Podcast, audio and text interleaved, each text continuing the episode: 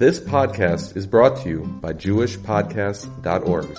Start your very own podcast today at JewishPodcasts.org. Hello, everyone, and welcome back to Enriching Relationships in a Torah Home.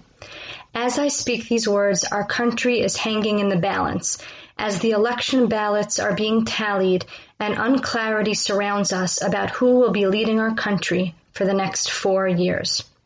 Some of us are choosing not to follow the news, and some of us are following the news with bated breath.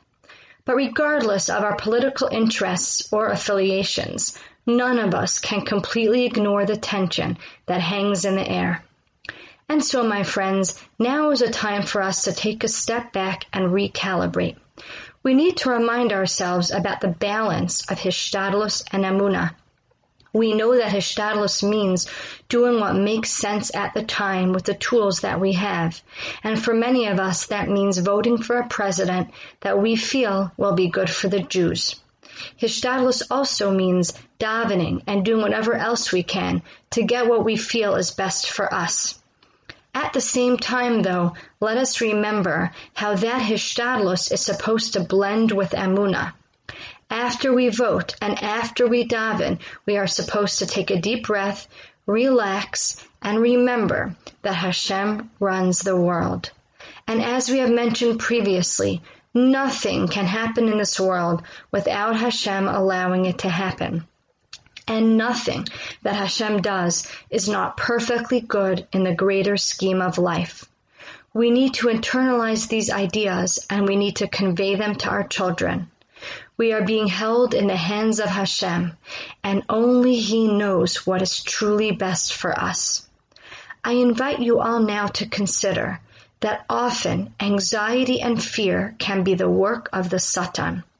The Satan wants us to panic and lose control of ourselves. He wants us to freeze and cease to continue living our lives serving Hashem with dedication and conviction. Perhaps we can all pause for a moment and as you listen to these words, close your eyes, take a deep breath, and imagine that you are inhaling into yourself the love of Hashem. And then exhale out of yourself the fear of the Satan. Try it three times and then slowly open your eyes. And then look around the room and whisper a thank you to Hashem for the life that you have. Tell him you are trying your best and then go back to your day feeling calm that the master of the world is looking after you. All the best, and may we hear good news soon.